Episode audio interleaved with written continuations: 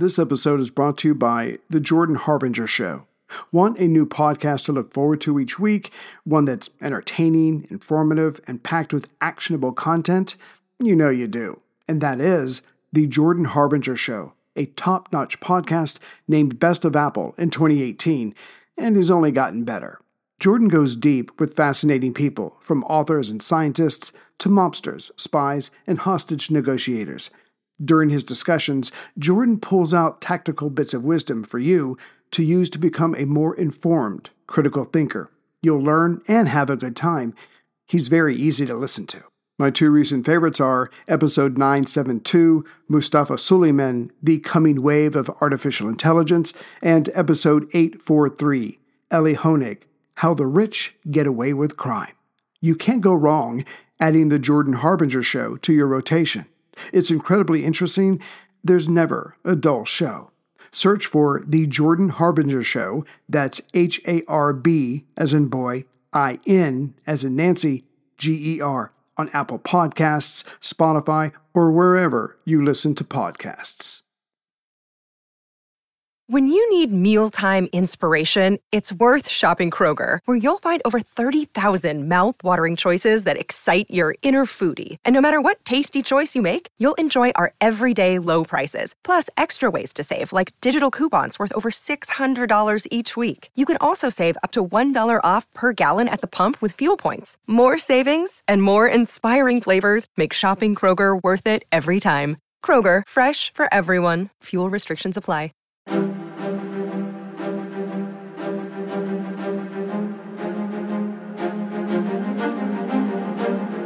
Hello, and thank you for listening to the History of World War II podcast, episode 189 Roosevelt's Secret War Against Hitler. On February 17, 1941, the founder of Time Inc., Henry R. Luce, wrote an essay in Life magazine. One sentence went, We are in the war. The irony is that Hitler knows it, and most Americans don't. Luce was trying to take his fellow citizens to a place they refused to go inside their own heads. Yes, the majority of American citizens hated Hitler, felt sorry for Europe, and sympathized with China for its brutal treatment at the hands of the Japanese Empire. But they hated any action or law that would bring them closer to participating in the conflict even more. Simply, America's house was divided. The isolationists had plenty of support in Congress. But on the other hand, many young men had already defied the laws of the land to help fight the oppressors, be they Franco's military in Spain or the soldiers of the Axis powers, by sneaking off and joining up in other countries. And President Franklin D. Roosevelt was doing all he could, in a passive way, to bring his constituents to his way of thinking that at some point the United States would have to enter the war, if only to make sure the Axis powers lost, and freedom of whatever kind reigned once again.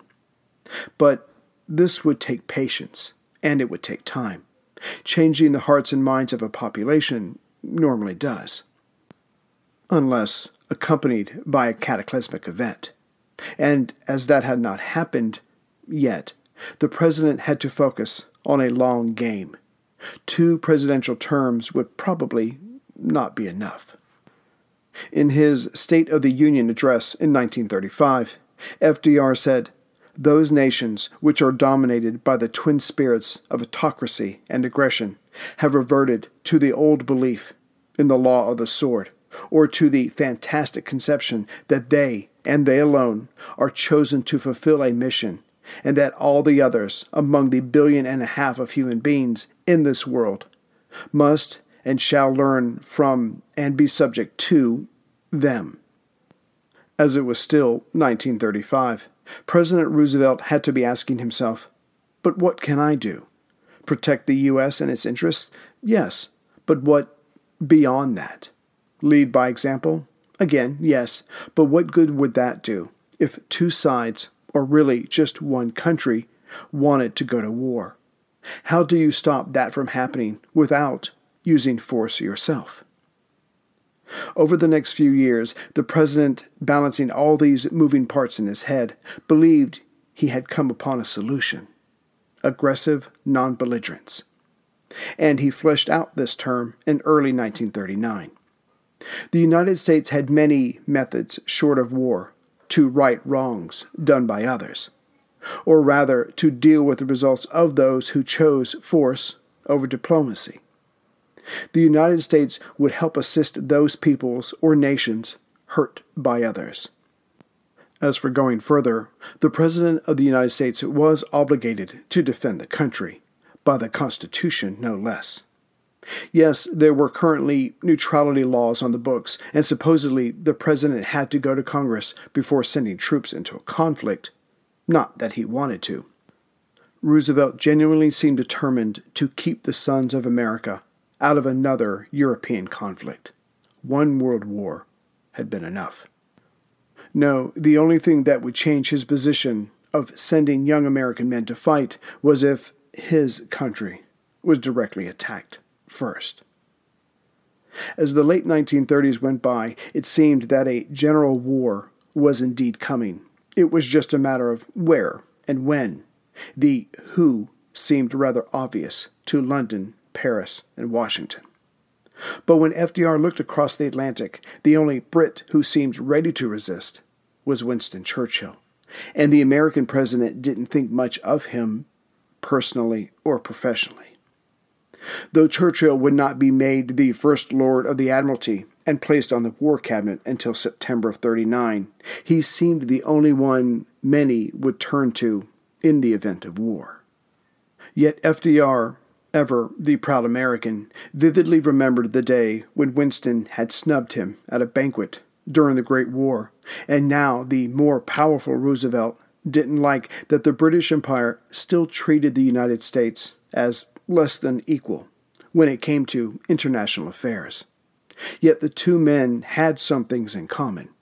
They both loved the sea and everything maritime. Though Roosevelt learned politics from Woodrow Wilson, he was a more practical man. War was coming, but what would be the position of the United States? Politically, saying anything other than, I want to stay out, was suicide. And in late 1939, Roosevelt was considering the idea of an unprecedented third term. So he kept his thoughts to himself. To buck American public opinion would destroy any dream of staying in the White House past 1940. And yet, the president, even as a young boy, had explored the world and read many books about other countries. The one he practically memorized was the Bible of American Naval Strategy. United States Navy Admiral Alfred Thayer Mahan's The Influence of Sea Power Upon History. From this, the president knew that, as war was coming, America's first line of defense was its sea power. But even then, it would be best for the United States if the war in general and America's defenses were engaged as far away from the eastern coast as possible. This idea FDR softly yet consistently began to place into the minds of America's citizens through his speeches. But keeping the fight even further from American shores, FDR knew that helping Britain with its fight against Germany was best of all. After all, with Germany's bombers and panzers, war could come to America faster than any previous generation could imagine. At the very least, a defender's reaction time had been greatly reduced compared to World War I. With this in mind, Roosevelt told the people that it was only common sense to be mindful of the danger to which we in America must begin to be more alert. In getting back to what was best for America, the president knew that was to assist in any way possible Britain, since it was currently fighting Germany. And of the British, FDR's focus centered on Churchill. After all, the First Lord of the Admiralty was clearly a fighter. And as FDR worried about Japan's possible desire for the Philippines, getting to know Churchill whose job it would be to protect British possessions in the Far East, would hopefully be the beginning of a united naval defense. With that in mind, one week after Germany invaded Poland, FDR wrote to Churchill It is because you and I occupied similar positions in the World War that I want you to know how glad I am that you are back in the Admiralty. Now, a letter like this from a president to a cabinet member of a foreign power is unusual. But it was an FDR truism that he distrusted organizations, but rather relied on people. This would be his way all his professional life. The letter from FDR ended that he desired to develop a deep personal relationship with the First Lord of the Admiralty, and that he expected Churchill to not only continue fighting, but to do so with vigor. He would not be disappointed. In essence, the American was telling the British national to win the bloody war so America would not have to get involved. As for his part, the president pushed through a proposal that said the Americas would not allow belligerents to fight within 300 miles of their respective coastlines. The normal territorial limit was three miles. But now that this would be the new norm, it obviously benefited the British, as goods would be coming to them from the Americas. Yet this very proposal approved by an inter American conference in late September of 1939, was itself an act just short of war. This was FDR keeping his part of the indirectly announced deal. Now it was Churchill and Britain's turn to uphold their end by winning the war. The two men would go on to exchange many communications. 788 from FDR, and 1,161 from Churchill. The latter was obviously the more dependent member, hence the larger number. Back in September of 1938, as Neville Chamberlain, Mussolini, Hitler, and Francis Daladier announced the Munich Agreement, FDR listened with skepticism. He doubted Hitler was done grabbing land. In reaction, FDR ordered the U.S. Navy to ready its 50 Great War era destroyers for action. Having been anchored in the Philadelphia Naval Yard since after the Great War, the Chief of Naval Operations, Admiral Harold R. Stark, wondered how he was going to comply with his boss's orders.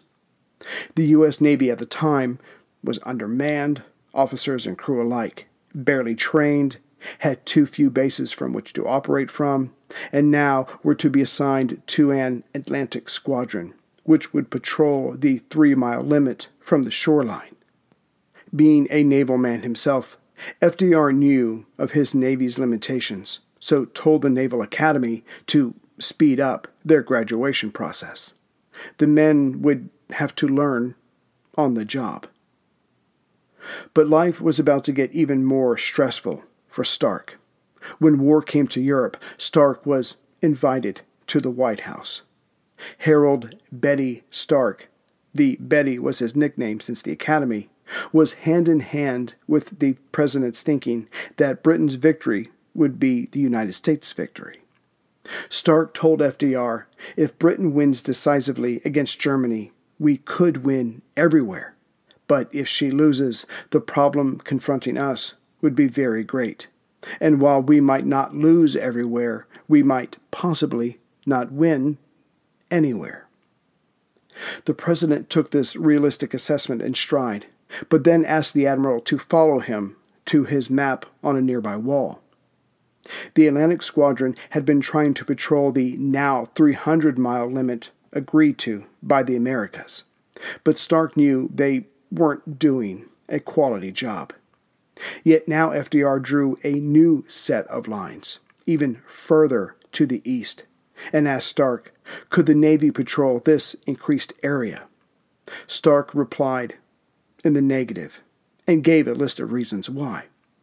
FDR said no more. The Admiral assumed the conversation was over. It was not. Soon after, a State Department official found Stark and asked him what would it take to patrol the larger area described by the president? Stark somewhat tersely replied, It would take the Navy's entire 290 ship fleet. This included subs and auxiliary vessels, plus a tripling number of seaplanes. The naval chief also pointed out that this would leave the Pacific completely bare. The State Department official thanked him and walked away. Again, Stark thought the conversation was over. Again, he was wrong. In October of that year, 39, Stark received a memo from the president that listed point by point the Navy's new orders.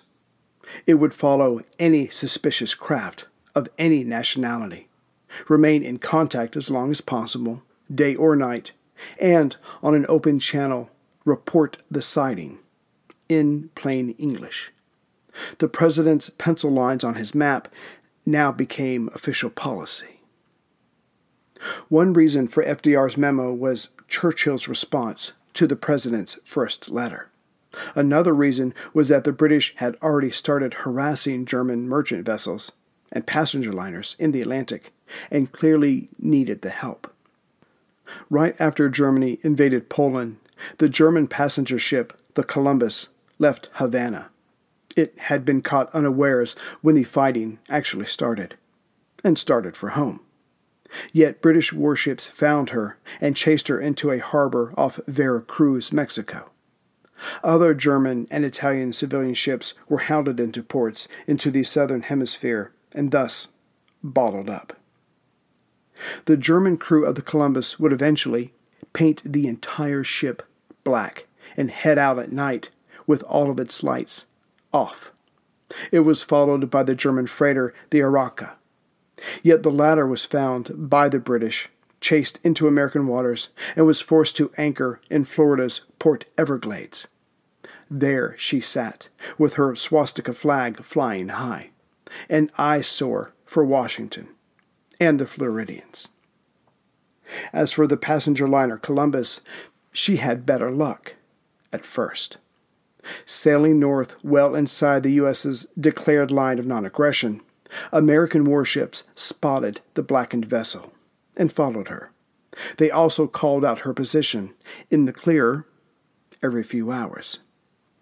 The American cruiser USS Tuscaloosa eventually dropped back, but by then a British warship had come along. The Germans were forced to heave to, yet refusing to give up their top of the line passenger ship. The German crew sabotaged her and got to their lifeboats. The Americans and British picked up the abandoned crew, and altogether they watched the Columbus sink. Obviously, word of this got out.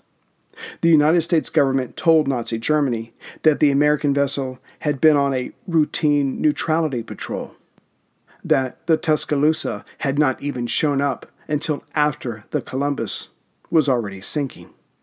The Americans' cruiser captain and crew were ordered to remain silent about the details.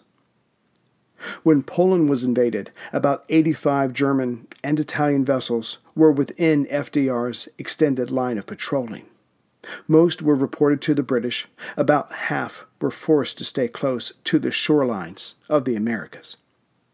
The United States Navy had not fired a single shot, yet had helped the British tremendously in the opening months of the war in locating Axis shipping. Hey everyone, Ray here. I've been using Yahoo Finance, our sponsor today, and like many of you, I think about my golden years, and I hope they're golden. I have a Roth IRA with Fidelity and another with Merrill, and I have consolidated them into one hub with Yahoo Finance. There, I have access to expert analysis to help me stay atop this ever changing world. And with Yahoo Finance at my fingertips, I can focus on my goals of paying off my house and getting ready for, you know, me time. And since Yahoo Finance has been around for more than 25 years, they know what they're doing. It's the number one finance destination with their independent research, customizable charts, and so much more.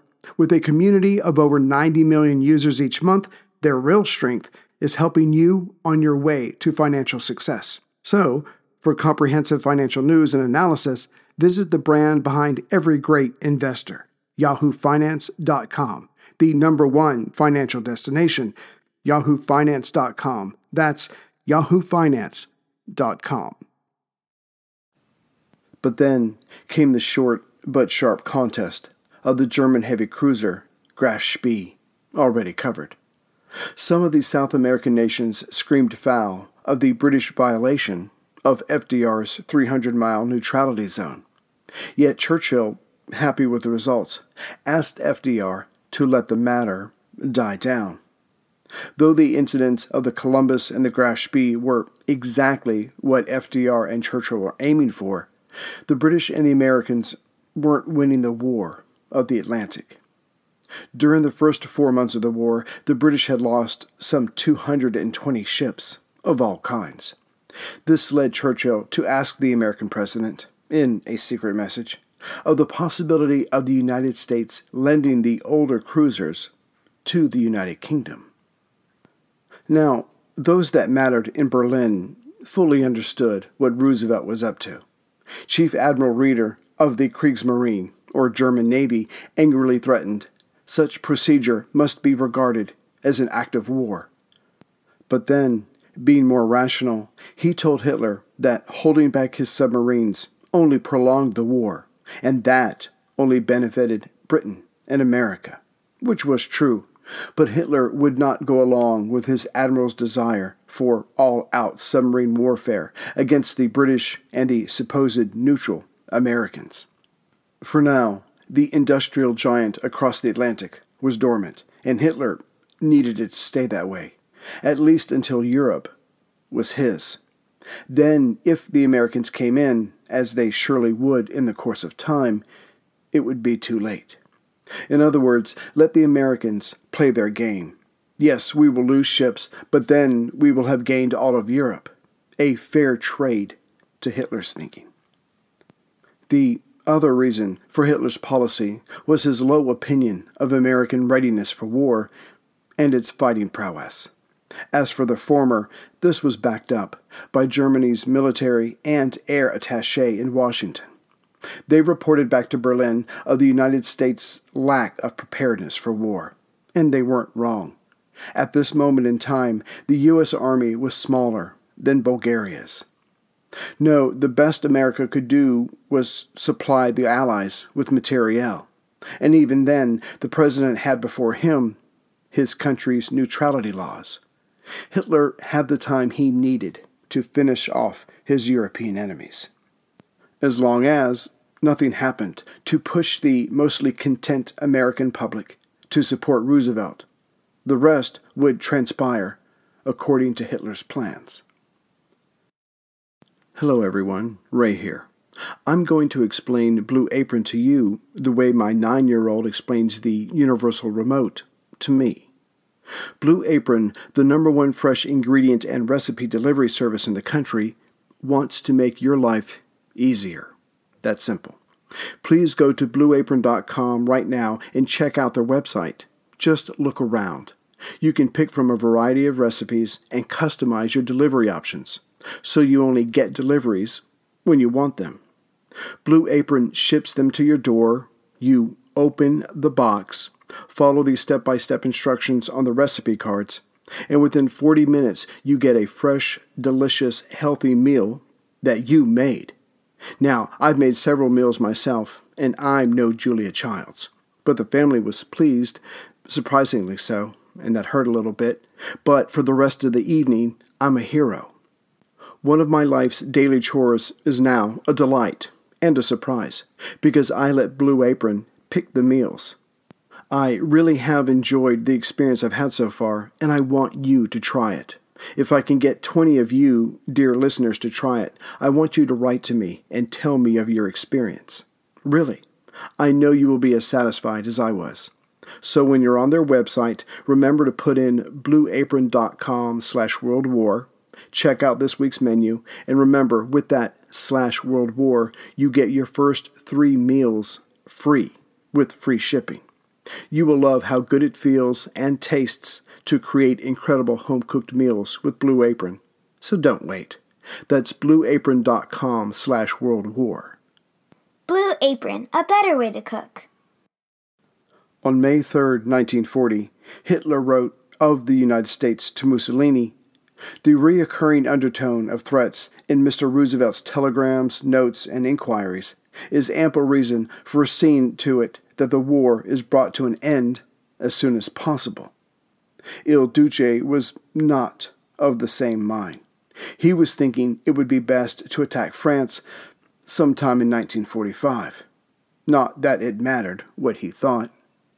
On May 10th, one week after Hitler wrote to Mussolini, Nazi Germany's panzers and bombers were unleashed on the West. 24 hours later, Chamberlain stepped down, as he had been unable to maintain peace in our time. Churchill was given the job, though many in his country and in the government believed he was still too reckless. But the decision had been made. On June 14th, Paris fell. Then came the miracle of Dunkirk, in where some 338,000 British and French soldiers were shipped back to Britain, having escaped Hitler's panzers.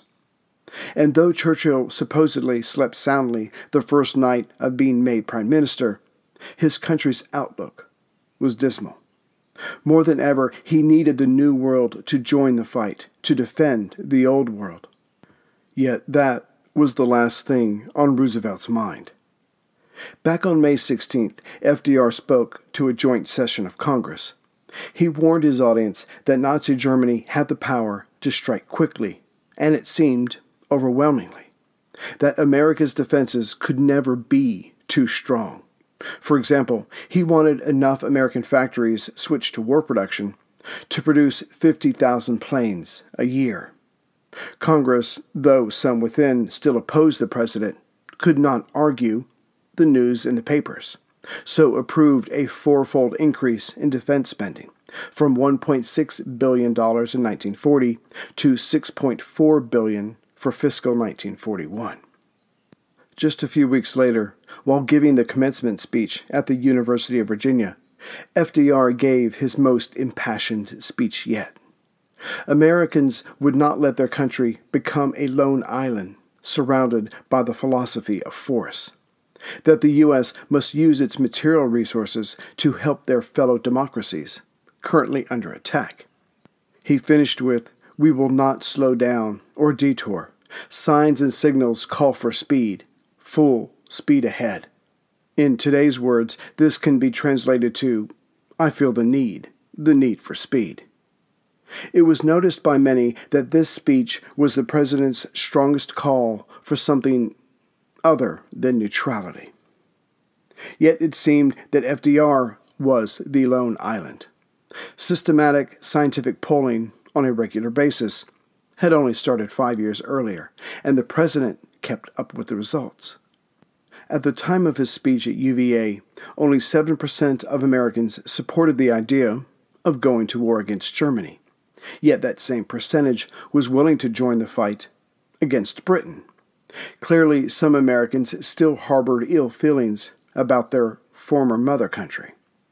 One third polled believed Germany would win, but two thirds felt strongly that the United States should stay out of Europe's problems.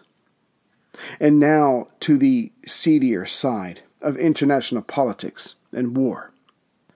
At the time, the United States did not have a formal counter espionage organization. But now that France and the Low Countries were occupied by Germany, the president set out to fill this blatant gap in American intelligence. The Germans, like the British, needed certain raw materials brought in to keep their war production going, and Germany was getting much of what it needed from South America. Before now, the United States had paid little interest to its southern neighbors, except when exploiting them for those same resources. But now it was of the first order that Britain wanted those supplies cut, and FDR was only too happy to assist. So, in May of 1940, Britain's intelligence service, MI6, sent over the Canadian businessman William Stephenson. To the outside world, his job was a passport control officer.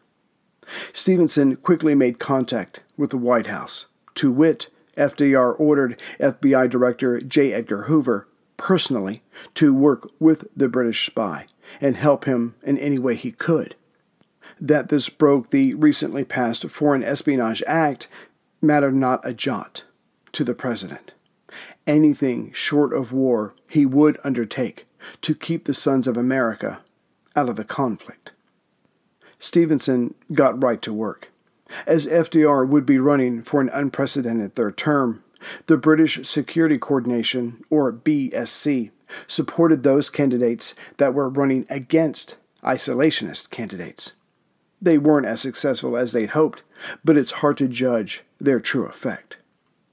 Getting back to the trade between Germany and South America, the BSC and other American agencies did what they could to disrupt the flow and the trust between the two continents. By the summer of 1940, Walter Funk, the German economics minister, was heard to say, Either we will trade directly with the sovereign South American states, or we won't trade at all. It seems the British and American spies were having a fair amount of success here. Yet Stephenson's BSC's greatest success to date came about when the spy agency forged German documents and gave them to Hoover. The supposed official letters authorized a fascist plot to take over the government in Bolivia. Hoover ran them over to the White House. Now, no matter how one feels about Roosevelt generally, he should be credited with enough intelligence to question what he was shown. Yet, as it served his interest in causing tension between Germany and South America, he personally forwarded to the Bolivian government. Prescription products require completion of an online medication consultation with an independent healthcare provider through the LifeMD platform and are only available if prescribed. Subscription required. Individual results may vary. Additional restrictions apply. Read all warnings before using GLP-1s. Side effects may include a risk of thyroid C-cell tumors. Do not use GLP-1s if you or your family have a history of thyroid cancer. If you've struggled for years to lose weight and have given up hope, did you know you can now access GLP-1 prescription medications at trylifemd.com? We're now offering eligible patients online access to GLP 1s, the breakthrough prescription medication that can help you lose body fat and weight. Listen to what people are saying. It's fun to put on jeans that you couldn't get into six months ago. Every morning, I look forward to getting on the scale. For anybody who's struggling with their weight, it's a godsend. And here's the best part your insurance may cover 100% of the cost of your medication. So go to trylifemd.com to have your eligibility checked right now. Get started today at trylifemd.com. That's T R Y L I F E M D.com. Not unexpectedly, the government there ordered the entire German embassy staff to leave the country. Furthermore, some 150 Nazi sympathizers were arrested. Some of them were placed before firing squads. The BSC then leaked the episode to the American press. By the time the readers got hold of this, the majority may still have wanted to stay out of the war, but more and more they came to fear and hate Nazi Germany. What's more, the threat of fascist fifth columnists seemed very real. Who could the average American trust anymore? As the paranoia grew, FDR used this to kick out all the Italian and German representatives in the country. Drip by drip, the president was bringing the American people to his side.